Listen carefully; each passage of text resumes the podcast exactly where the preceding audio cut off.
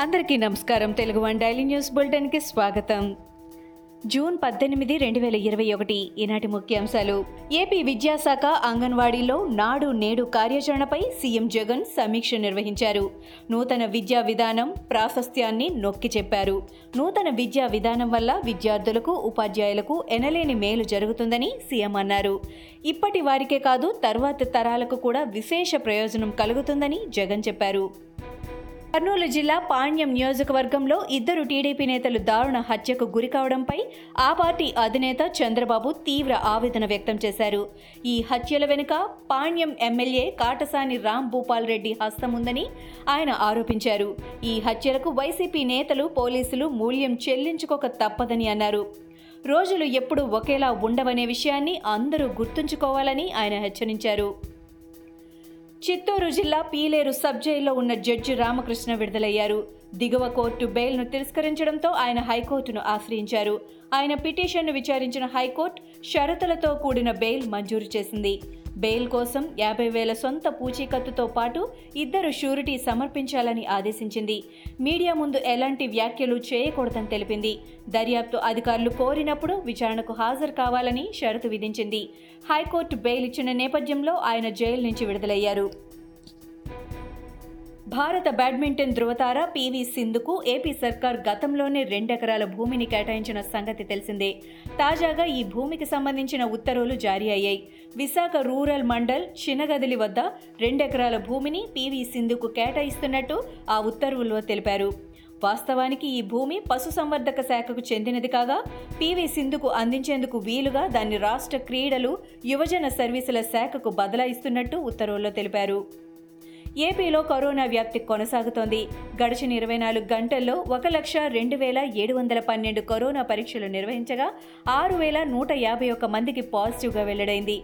రాష్ట్రంలో ఇప్పటి వరకు పద్దెనిమిది లక్షల ముప్పై రెండు వేల తొమ్మిది వందల రెండు పాజిటివ్ కేసులు నమోదు కాగా పదిహేడు లక్షల యాభై వేల తొమ్మిది వందల నాలుగు మందికి కరోనా నయమైంది. ఇంకా అరవై తొమ్మిది వేల ఎనిమిది వందల ముప్పై ఒక్క మందికి చికిత్స జరుగుతోంది. కరోనా మృతుల సంఖ్య పన్నెండు వేల నూట అరవై ఏడుకు చేరింది. కరోనా సంక్షోభ ప్రభావం తెలుగు చిత్ర పరిశ్రమపైన తీవ్ర స్థాయిలో పడింది. ఈ నేపథ్యంలో చలనచిత్ర వాణిజ్య మండలి కీలక నిర్ణయం తీసుకుంది.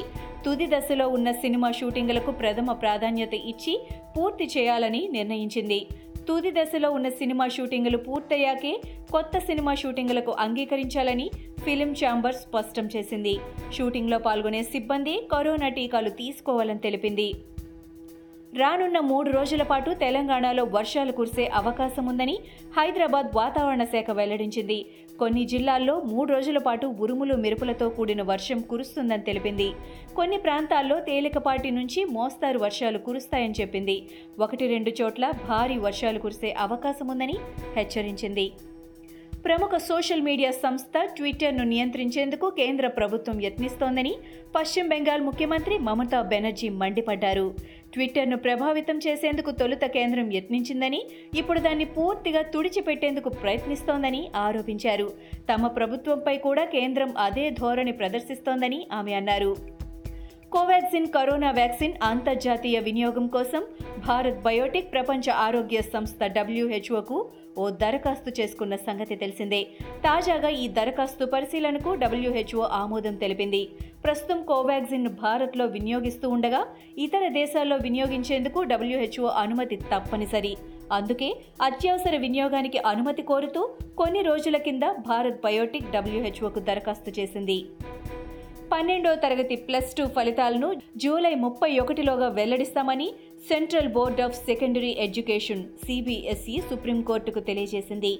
పదో తరగతి పదకొండో తరగతి ప్రీ బోర్డు పరీక్షల్లో విద్యార్థుల ప్రతిభ ఆధారంగా ఫలితాలను ప్రకటిస్తామని చెప్పింది.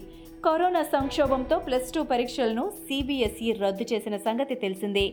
ఈ నేపథ్యంలోనే పదో తరగతి నుంచి గత మూడేళ్ళలో బోర్డు పరీక్షల్లో చూపించిన ప్రతిభ ఆధారంగా మార్కులను కేటాయిస్తామని తెలిపింది.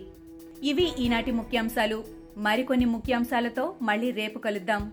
ఈ షోని క్రమం తప్పకుండా వినాలనుకుంటే మీరు ఈ షో వింటున్న ప్లాట్ఫామ్లో కానీ లేదా Google podcast Apple podcast Gaana మరియు ఏ ఇతర పాడ్కాస్ట్ యాప్లోనైనా సెర్చ్ చేసి సబ్స్క్రైబ్ అవ్వండి. కొత్త ఎపిసోడ్ వచ్చినప్పుడు మీకు అప్డేట్ వస్తుంది. అంతవరకు సెలవు. నమస్కారం.